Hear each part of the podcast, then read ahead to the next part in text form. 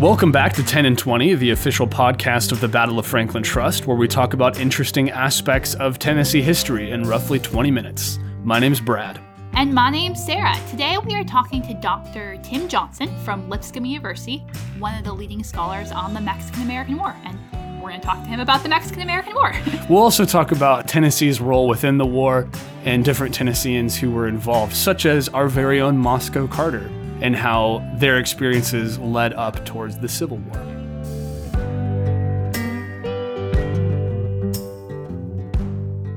So, how did you how did you find yourself interested in history, and especially this time period that we're talking about today? Well, I, I grew up in Chattanooga near the Chickamauga battlefield, and that was a favorite haunt of mine. So I was always interested in the Civil War, and um, and studied Civil War in graduate school at um, at University of Alabama. But my uh, my major professor told me for a dissertation I should think about doing Winfield Scott. Scott's career ends at the Civil War, but he had a 53 year career that goes way back to the War of 1812. So, so I did a biography of Scott, and Scott's the, sort of the pinnacle of his career was the Mexican American War in the 1840s. And so, 25 years ago, researching that part of Scott's life, I was just fascinated with the Mexican American War and I kept running across names of future Civil War generals who fought in Mexico. And so I've done three or four books on the Mexican War. Uh, I had never really thought about um, researching and writing about Tennesseans who went to Mexico until a few years ago when I heard uh, Captain Jim Page from Fort Campbell talk about some skeletal remains that had been found in Monterrey, Mexico, in construction projects just in recent years 2004, 2009, 2011, and on several occasions. And because of the military buttons and the U.S. coins found at those sites, they knew right away that these were American soldiers from the Battle of Monterey, which was fought in September 1846. And so when I heard when I heard about those skeletal remains and there was an ongoing effort to bring those bones back to the United States, and I was immediately interested because I'd already spent years doing research on the Mexican War. And I Tennesseans, there's a, there's a story there, and no one has ever told a story about some of these Tennesseans. I knew some of the names uh, because they're going to pop up later in the Civil War. So anyway, I spent a few years working on uh, d- doing research for this book, uh, meanwhile, the effort to bring those skeletal remains was ongoing, and um, the skeletal remains came back to Dover Air Force Base in September 18 uh, in September 2016. We do that all the time. When you work in a history field, you always use the wrong century. Yeah, yeah. yes, your mind's stuck in the past sometimes. Uh, but ironically, they came back on the 170th anniversary of the date that they died. Wow. So, and you know, Dover is the military mortuary. And so those bones, now two and a half years later, those bones are still at Dover. And uh, I'm involved in an effort mostly with uh, MTSU uh, anthropologists and historians trying to identify the bones because the location of the burial sites in Monterey is right where the 1st Tennessee Volunteers were fighting during the battle. And we have an account from one Tennessean who said, We buried uh, we buried our losses uh, right where they fell. Hmm.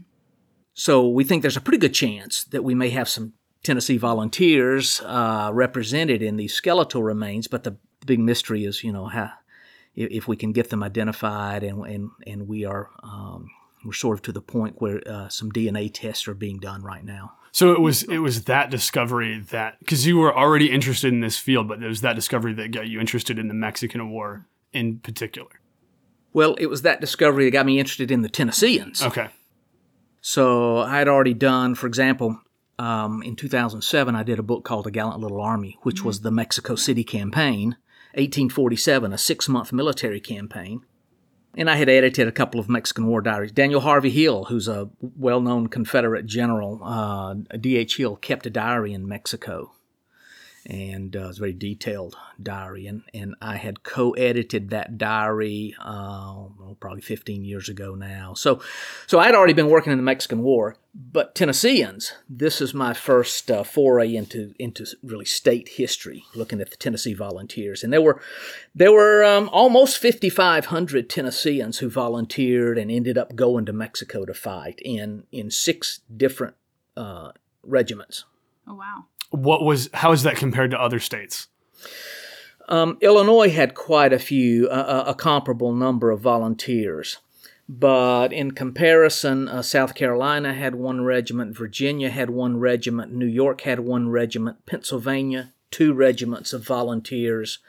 Uh, Alabama had one regiment of volunteers. So most states are going to provide one, maybe two regiments of volunteers, but Tennessee uh, uh, provided six regiments, one mounted, five infantry, uh, totaling almost 5,500 men. I have to assume that compared to the state's total population makes it even greater because I have to imagine a lot of those East Coast states, the population is much greater. That's Yeah. true. That's true. And um, a- a- and plus, the war was actually um, a little popular, more, a little more popular in the southern states than it was in the northern states. Anyway, there there was a, a bit of an anti-war movement during the Mexican War, and it was sort of anti-Polk, President Polk, another Tennessean, and um uh, anti.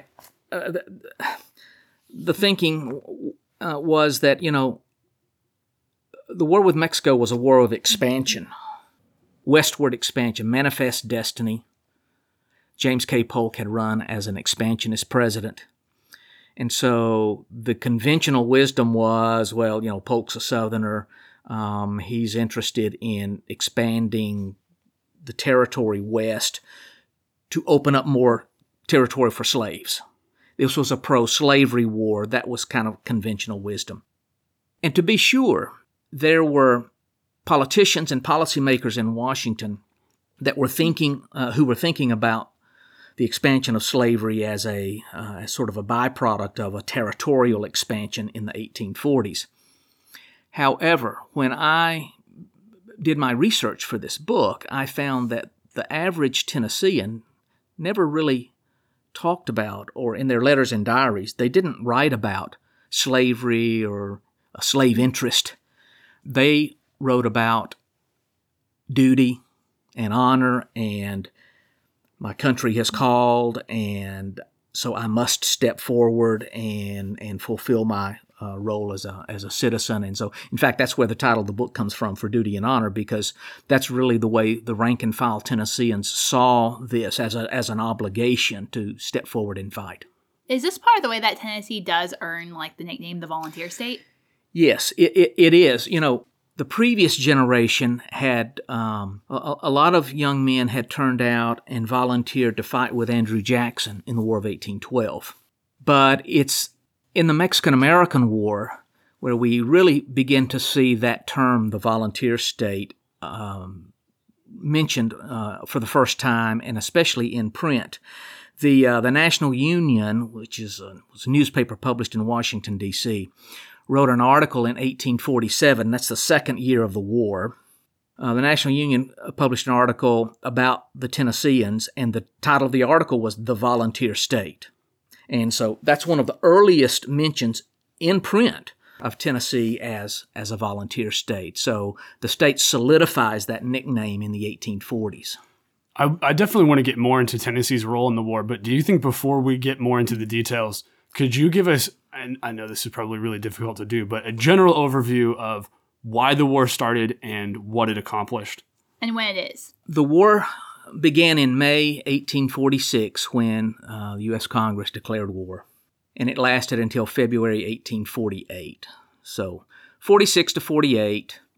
Um, the 1840s was really a decade of what we call manifest destiny, westward expansion. The western border of the United States uh, at that time, prior to the war, went right up to Texas. Texas was the Republic of Texas. It had won its independence from Mexico a decade earlier, the Alamo and Sam Houston and all, all of that from the 1830s. When James K. Polk ran for president in 1844, he ran as an expansionist. And there had been talk of annexing Texas since Texas won its independence. Polk promised to, to do that. When, when Polk was elected president, he fulfilled his promises. He, he may be the only president who ever did all that he said he would do. And so Texas was actually uh, was annexed in 1845. At least the process began in 45. Actually, John Tyler, President Tyler, started that process just days before he left office. But it, it came to Polk once he was inaugurated to, um, to, to finish up the process of annexation. Well, there was a border dispute. There had always been a border dispute between Texas and Mexico. And the Texans argued that the Rio Grande is the border. Well, now what was a Texas Mexico border dispute becomes a United States Mexico Hmm. border dispute. And a lot of people think that Polk uh, sort of acted provocatively and helped instigate the war over over the border. So the war begins uh, as a result of a of a clash on the Rio Grande in April 46. Polk asks for a declaration of war. War is declared the following month. So we go to war. We fight a war that lasts a little less than two years. In a lot of ways, it was a um, it was a war that kind of gave some hints about how the Civil War is going to be fought. You have over 300 future Civil War generals who fought in Mexico. A lot of names that, that Civil War buffs would immediately recognize who served as lieutenants, mostly captains, colonels in Mexico. So it, it was really kind of a training ground for the Civil War. When it ended, the United States got a huge land cession from Mexico. 525,000 square miles were transferred from Mexico to the United States as a result of the Treaty of Guadalupe Hidalgo, which is the treaty that ended the war. So we're talking about not only do we annex Texas, which was the immediate predicate to going to war, but then under the terms of the treaty, we get what is today New Mexico, Arizona, California, um, Nevada, part of Colorado. We get a big chunk of land from Mexico as a result of the war.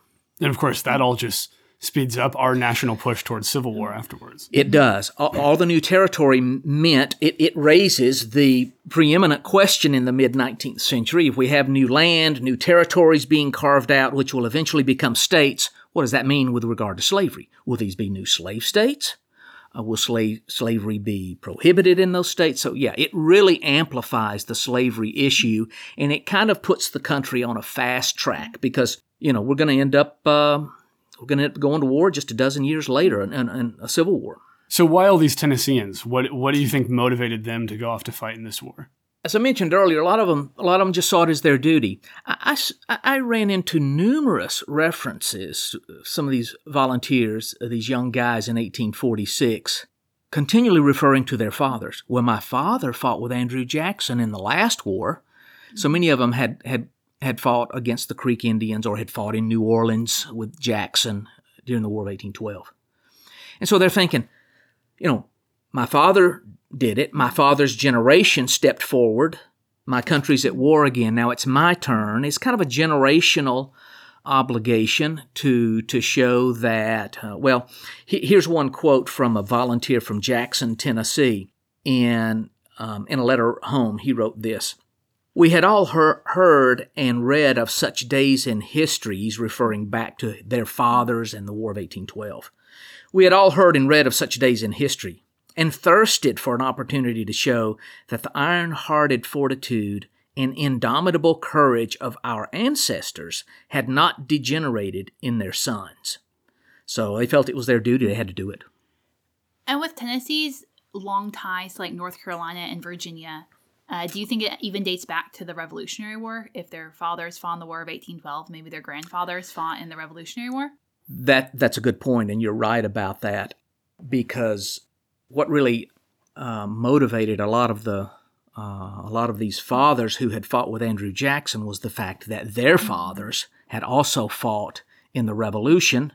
Many of them were North Carolinians or Virginians, and as as you're well aware, you know when the Revolutionary War was over, Tennessee is settled largely by Revolutionary War veterans uh, who are coming over with land grants mm-hmm. that they get as a result of their service in the revolution. So, so you know, you, you, basically you have grandfathers who fought in the revolution, fathers who fought in the War of 1812, and now the sons who say, "It's my generation's yeah. turn, and we're going to step forward." It's interesting. The, the house that we are in right now, Carnton, was built on land that was originally a Revolutionary War land, land grant. grant. That's right, and and that's the case all through Middle Tennessee. I think a lot of a lot of folks today would be surprised they did a little bit of digging, be surprised to find out how many historic homes like this are here because of Revolutionary War land grants.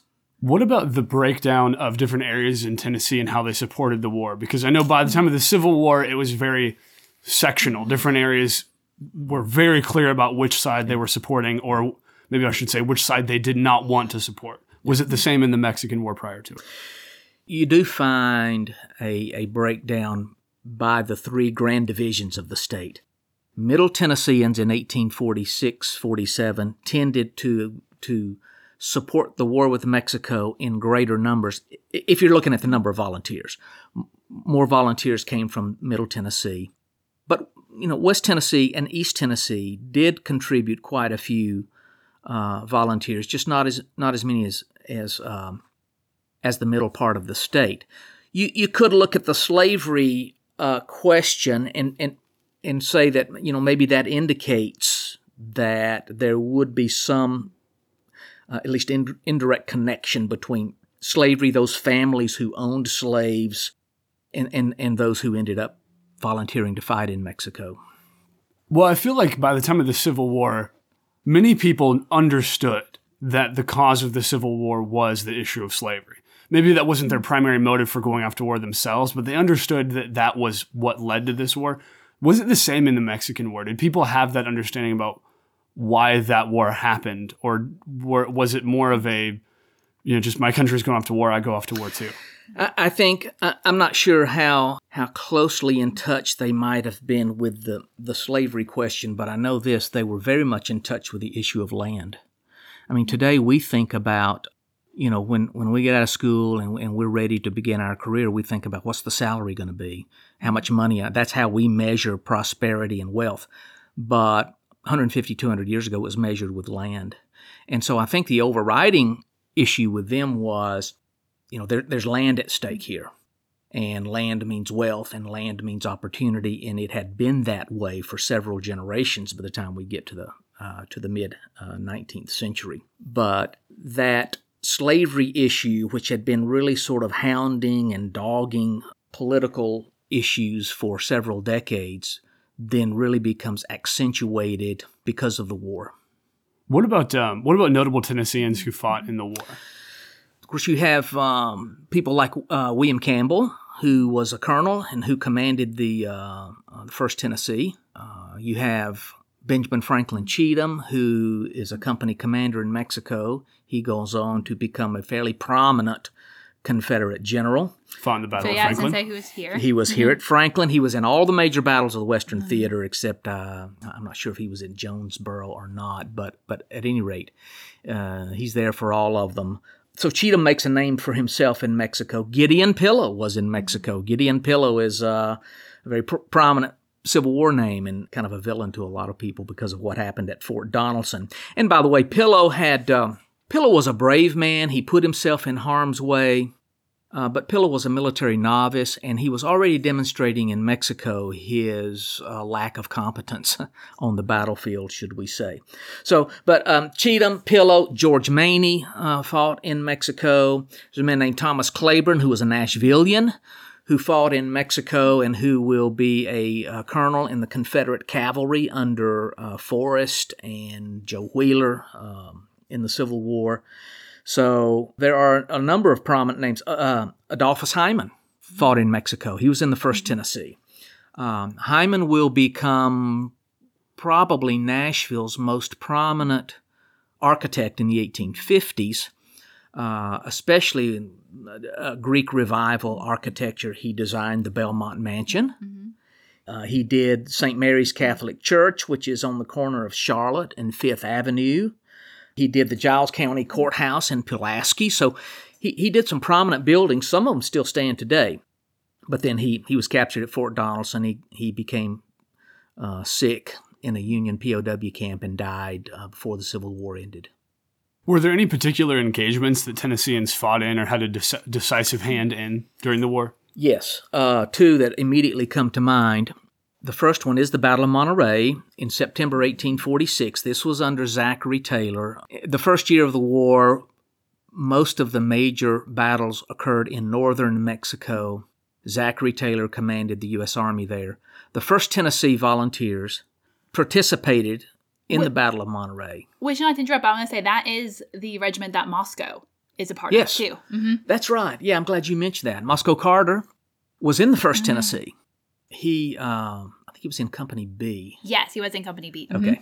The members of the 1st Tennessee made this gallant charge at a Mexican fort, which was lo- back then, it was located on the northeast corner of Monterey. La Teneria was the name of the fort. And the Tennesseans, along with Jefferson Davis's 1st Mississippi, those two regiments captured La Teneria. And so that's really what uh, helps the, the 1st Tennessee kind of kind of make a name for itself after after that attack during the Battle of Monterey. They're going to be called the Bloody First. They suffer. They lost 27 men at Monterey. I think that's more than any other unit in the battle, whether it's volunteer unit or regular army. And Colonel Campbell actually comes back home after uh, after serving in the war, and he gets elected governor a couple of years after the war's over. And and one of the campaign slogans was "Follow me, boys," to kind of remind voters that he led the charge at La Teneria at the Battle of Monterey. So you got you got the Battle of Monterey. That's where the skeletal remains were found, by the way, all around where the the Tannery Fort used to be at that time. It's not there anymore. I was there last year, a year ago this month. I was in Monterey. There's like a ten story building sitting where the uh, Tannery Fort used to be. But um, a few months later, now now the Tennessee uh, regiments, about half of Zachary Taylor's army actually was transferred from Taylor's command to Winfield Scott's command. Scott landed an army at Veracruz on the coast of Mexico in March 1847, and that started his what we now know as the Mexico City campaign. And the first major battle as Scott's army is marching inland was the Battle of Cerro Gordo. And it's at Cerro Gordo where the 2nd Tennessee Volunteers get their chance at glory they make an important attack on a Mexican position and they're beaten back. It did not go well. It didn't go well primarily because of Gideon Pillow, who was the overall commander of that of that uh, part of the battlefield. So the Second Tennessee has its one moment, its one opportunity for glory, and and it turns out to be a, a lifelong embarrassment, and they hmm. come back. And and the commander of the Second Tennessee was a man named William Haskell, a very promising young attorney from Jackson, Tennessee, and and the war changed his life. His his he, he would only have a few years left when he got back home, but his life would be very different after the war, and I think you can probably trace much of that to the losses that he suffered in terms of friends and family and and and the change that the war made in him. Well, and of course that's a that's a topic that we've talked about a little mm-hmm. bit the the idea of men dealing with the trauma of war mm-hmm. for years afterwards, which Yeah. I'm sure we'll get more into in a, at a later date. But Yeah, yeah.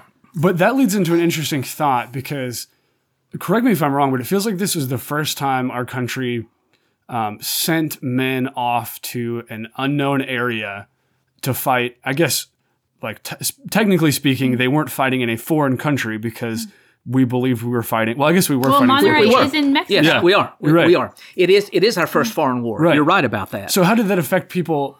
Was the mentality of we're sending our boys to another country to fight somewhere you know, in in a way, I mean, it it was not a negative. I don't think. In a way, it was. It, it, it kind of added to the whole idea of an adventure. This is the first foreign war. Now, when when you look back at, for example, the War of 1812, there were a few brief excursions by American forces into Canada, but they were they were temporary, and um, but but in terms of of classifying something as a foreign war, um, in in a sense, this was a kind of an expeditionary force being sent to another coun- to invade another country. The Mexican War is the first foreign war. You have American troops uh, American armies operating on foreign soil for an extended period of time. It's also the first experience that Americans are going to have with urban warfare, and that was the Battle of Monterey. Much of Monterey was an urban battle.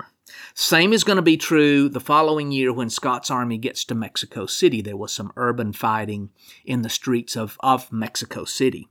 So there are a lot of firsts associated militarily you have what was called the flying artillery, which was kind of a new innovation by the 1840s.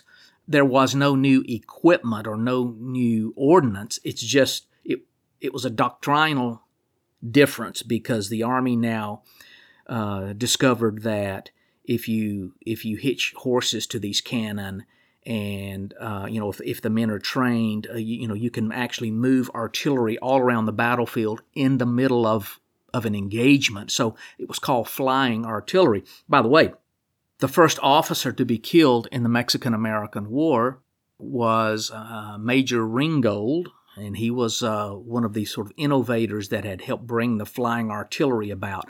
Ringgold, that's that that's uh, who Ringgold, Georgia, is named mm. for, okay. which is just south of Chattanooga. Most people who live in Ringgold do not know that their town was named for a Mexican War officer.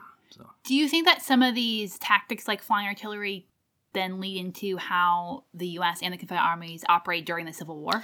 I think the Mexican War is a huge influence on Civil War generalship because what these young officers are learning in Mexico, and I'm talking about 20 something year old, 30 uh, something year old, mostly lieutenants, the Grants, the McClellans, the Jacksons, the Beauregards, uh, the Johnstons, the Lees. Robert E. Lee was a captain in Mexico. All these young guys, here's what they're learning in Mexico the way to win a battle is to go on the offensive, attack. Because the U.S. Army was, was almost always the aggressor on the offensive in Mexico. The Battle of Buena Vista is one exception to that in February 1847 when Taylor's army was fighting on the defensive the whole time. But for the most part, these young officers are learning that the bayonet attack, the bayonet charge, attack, offensive, be the aggressor on the battlefield. That's how you dictate the course of a battle, and that's how you gain an advantage over your opponent. But here's the big problem that that creates the smoothbore musket was still the standard infantry weapon in Mexico, and a smoothbore had an effective range of maybe 150 yards. In the decade or so between the Mexican War and the Civil War, the rifled musket replaced the smoothbore musket. And so by the time you get to 1861, and both sides are now you know putting together army huge armies armies that are a size uh, that, that's unprecedented but now they're, they're mostly armed with rifled muskets. A rifle has an effective range of 600 yards, six or mm-hmm. 700 yards, can kill a man from a thousand yards. So here's the problem you've got officers who now are using the tactics that they observed in Mexico that worked so beautifully go on the attack, you know, line up in these linear formations, fix bayonets, attack the enemy line. And that's okay when the enemy has smoothbores. Right. Maybe they can get yeah. one shot off. Maybe they yeah, can yeah. get a shot off while you're making that last 100 yard dash. But with a rifled musket, now, like right here at Franklin, uh, now Confederate attackers are being cut down from 200, 300, 500 yards mm-hmm. away, and your line is decimated before you even. Over 90% of the Civil War wounds were inflicted by muskets musket balls. Something uh, bayonet wounds constituted, I don't remember exactly, something like 2 or 3% of all Civil War wounds. And that tells us that those old tactics that had worked a decade and a half earlier, the bayonet as a shock weapon, it's not working in the 1860s. So, what about people who were opposed to the war? I'm sure there are people who didn't like the fact that we were pushing a war into foreign soil and sending our soldiers over there. You're right. Um, there was a very strong anti war sentiment, especially in New England. Uh, much of it was religious based, and by that I mean abolitionist based. The, the folks who were opposed to slavery, by and large, were opposed to this war because they made the connection. More land means more space for Yeah, slaves. more land in the South in particular. Yeah. Exactly. So, so you have a, a fairly robust uh, anti-war sentiment in the North.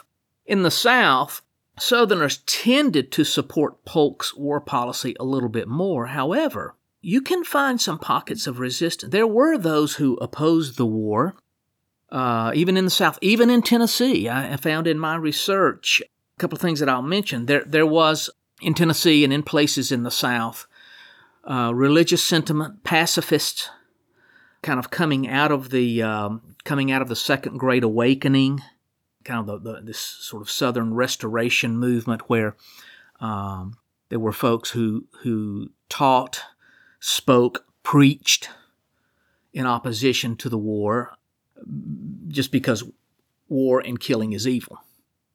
But then there were also some who were opposed to the war not not so much from a religious perspective, but they, they did see the immorality of invading a foreign country and taking uh, you know thousands of square miles of, of that country. For example, I mentioned William Haskell a few minutes ago from Jackson, Tennessee. He comes back, uh, and, and by the way, these volunteers uh, typically they they did a 12 month enlistment, so they're they're volunteering for a year. They go in in May and June 1846. They come out in May and June 1847, at least the first round. There will be more Tennesseans that will volunteer in the second year of the war and will go back to Mexico. But Haskell, the 1st Tennessee, 2nd Tennessee, those two regiments, they all came back in the summer of 47, right after the Battle of Cerro Gordo. Haskell came back damaged, changed, bitter, and he immediately ran for Congress as an anti war candidate. Hmm. Haskell goes around speaking um, in his campaign, calling the war with Mexico immoral and unjust. And he got elected to Congress. That reminds Yeah. me. Well, uh, that reminds me uh, of people who fought in like Vietnam, and a lot of them went on to become politicians afterwards as well. That's what it reminded me of, too. They, they come back different. I mean, every war, I'm sure, but Yeah, yeah, yeah. And you said he's from East Tennessee. He's from Jackson. He's he uh, Jackson West. West two, Tennessee, two- sorry, two- that's two what hours west of here. Yeah, west of West Tennessee. Okay, yeah. that's interesting. Here's what changed Haskell. He's he's a regimental commander at Cerro Gordo, and his regiment didn't do well in the battle. But in addition to that, his sister's fiance was was with his unit. Hale was his last name, H A L E. He he had made him his adjutant because he he wanted to keep him close to. He wanted to kind of watch out for him because you know my sister's going to marry this guy. I got to get this boy back home safe. Mm-hmm. He died at Cerro Gordo. Haskell's closest schoolmate, closest friend growing up in Jackson, died at the Battle of Cerro Gordo. Thomas Ewell. You all will will will probably know Thomas's brother, Richard Ewell, who was a Confederate general and is sometimes kind of used as a scapegoat at Gettysburg. Uh, but Thomas Ewell uh, died at Cerro Gordo. William Haskell had at least seven other friends from the Jackson, Tennessee area uh, who were killed in that battle. And so he comes home ha- having suffered these losses. Plus, a Tennessee newspaper wrote this about the Second Tennessee experience at Cerro Gordo. It said, For the first time in history, a, a, a Tennessee unit has been forced to retreat. You know, what does that do to your psyche if, Yeah. and a lot of these young men were motivated to go off to war because, man, I'm going to come home a hero. That's, and in an honor driven culture like the 19th century, doing something like this and, ha- and, and coming home uh, having served honorably, being a hero, that could mean all kinds of things in terms of professional opportunity. Some of these guys will get into politics. Some of these guys are going to get to marry their sweetheart because they're, they're coming home a hero. You know, it, it, it's that sort of thing. Well, if you don't come home a hero, in fact, if you come home embarrassed, having been shamed, can just imagine what that would do. Yeah, that's such an interesting point because I know your book talks like a lot about that. You referenced one of my favorite historians, like Bertram Brown, in your book, Yeah. um, talking about that whole like consistent Southern honor and culture that they had here. And it, I guess I never really thought about that before. That with the Second Tennessee coming home, just how much it would affect how these men view themselves. Yeah, not only I how risk my people life. view them. hmm And you're basically ma- more or less making fun of me. Yeah, yeah. And and you know these guys, the second uh, members of the Second Tennessee. I mean, the, the people still you know respected them and and you know they tried not to give them such a hard time, but still it's it's different. It's just it's it's different. Haskell becomes an alcoholic. I mean, he's he's going to suffer some from some very classic PTSD symptoms before it was called PTSD. I mean, he dies a young man. He dies at age 40 of alcoholism. He's in an insane asylum when he dies. Uh, so that's a tragic case. And um, and other cases, by the way, talking about battlefield trauma, I, that that reminds me of the case of another man. This one from the First Tennessee Volunteers, guy from uh, a guy from Smith County. His name was Richard uh, Gifford. And he was wounded at Monterey, serious wound. A musket ball went into his upper thigh, close to the hip probably would have been a little bit like the wound that uh, John Bell Hood suffered at Chickamauga. But they couldn't they couldn't extract the musket ball. The guy within a couple of weeks became irrational. He kind of went crazy. The doctors called it derangement. He became deranged. That's what the medical records said. So what do they do with him? They, they had to put a guard on him because he was threatening to kill people with knife or musket or whatever he could get his hands on. They ended up discharging him, sending him home. This is, you know, the government doesn't have any resources to take care of soldiers like this. Uh, the army's not going doesn't know what to do with him. Send him home. Let the family deal with him. He lives in this condition for about two years. His family is having to deal with it, and they would they resorted to tying him down Ugh. on the bed, and ultimately they had to lock him up in the county jail. He had become his. Here's what his wife put on the. Uh, uh, when she was applying for uh, a survivor's pension uh, later, she wrote that he became, quote, a raving maniac.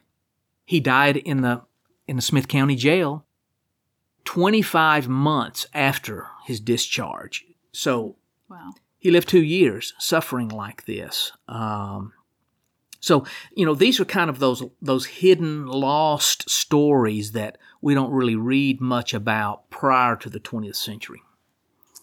Why do you think it is that for many people don't know much about the Mexican American War? I feel like a lot of people when they think if you were to ask them like list list the wars that we were involved in as a country, they'd be like Revolutionary War, Civil War, World War One. Like you just jump from Yeah. those to those. Why do you think that some of those, especially the Mexican American War, get left out? And some of the other, yeah, like 1812, the Spanish American War, which Yeah. is different from the Mexican Yeah. American War, right? Yeah, these, especially the three that you've just mentioned War of 1812, Mexican American War, and Spanish American War, to a certain extent, they were kind of unpopular. Spanish American War was another a war fought in the 1890s during kind of an expansionist period. And, and the folks who were opposed to that war were called the anti-imperialist. We don't want to be imperialist like European countries. So these wars tend to be unpopular at the time, and they continue to be unpopular in the years that follow. The Mexican American War was that way as well. A lot of people looked at it and said, look, Ulysses S. Grant, who was a lieutenant in the Mexican War, who fought at Monterey and, and fought all, all through the Mexico City campaign in 1847. But years later, uh, Grant, in his memoirs, called the Mexican War an unjust war, an immoral war. Uh, even some of the soldiers recognized that. So, so you've got that aspect being unpopular. But I think the biggest reason why most Americans know little or nothing about this particular conflict is because it's only a decade or so later that it that it becomes completely obscured in in the huge shadow of the Civil War. There were veterans who came home from Mexico thinking that they had just participated in what would be the great epic event of the 19th century. Oh, this will be remembered forever.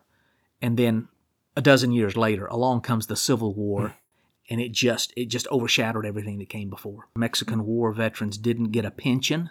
Congress didn't approve a pension until the 1880s. Wow. Wow, that's a long time after even the Civil War veterans were getting pensions. Yes, that's Mhm. correct. And their widows and their dependents. And, and there and there are a few reasons for that, but w- one prominent reason was that members of Congress, especially northern members of Congress, were reluctant to give a pension to Mexican War veterans, especially southern Southerners who were Mexican War veterans who also had fought with the Confederacy because they were afraid this is kind of a backdoor way of giving a pension to Confederate veterans. So that was part of the holdup. But I will say this: one of the uh, one member of Congress who introduced the pension bill and who helped fight for a pension was a former Union officer in the Civil War named James Negley. Fort Negley up in Nashville is named for him, but Negley had also been a Pennsylvania volunteer in Mexico, and in fact, his unit also participated in the Battle of Cerro Gordo, where the 2nd Tennessee fought. So I will mention, and most people are completely unaware of this, there was a, a, Metro, a Mexican War veterans reunion held in Nashville in 1884. It was a three day reunion. Uh, several hundred veterans came from all over the country. They had a barbecue at Belle Meade. They had a bicycle race at the fairgrounds. Um, Which is funny because most of these men would have been quite Pretty old. old yeah. by this yeah, time. yeah. Well, they're yeah. This is forty years after the war. These guys are in their sixties, but they all went to pay their respects to Sarah Polk, who was still alive. She had been a widow for forty years or so by that time. But I- I'm just trying to imagine a bicycle in the 1880s. A bicycle race. It had to be those big wheel, those old Big one in front, bi- little one behind. but what a novelty that would have been for these Yeah. guys to, to watch that. So Tennesseans are still involved in trying to um, to foster a memory of the Mexican American War for decades. And I close the book with a um, a a little uh, sort of anecdote about Moscow Carter, who was engaged in some correspondence uh, in 1906 he- and uh, a company commander named William Walton were engaged in correspondence. They were talking about trying to gather old rosters from the 1st Tennessee volunteers. And Moscow uh, writes him back. Uh, Walton had written, said, "Do you have any rosters of any of the any of the guys that you fought with in Mexico?" He writes back and says that he thinks he's the only living member uh, left of his company, Company B, and he lived another. He lived till 1913. yeah. He was like 80 in the time that you're talking about. Yeah, yeah. And I have a couple of pictures of Moscow Carter in the book. One when he was a younger man, and then one one when he's pretty advanced in years.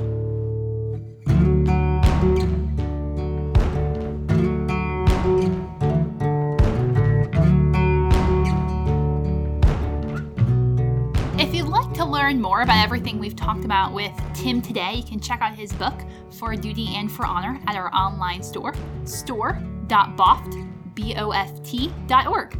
As always, follow us on Instagram at 10 and 20 podcast, T E N N I N 20 podcast. Or you could send us an email. The email address is podcast at boft.org. You could also stop in for a tour at Carter House or Carnton. You might even get Sarah or me as your tour guide. You never know. We just last week, two weeks ago, had a young girl, a young fan, come in, and we were super excited to be able to have her let us know that people are out there listening. It means a lot to us. As always, thank you so much for listening.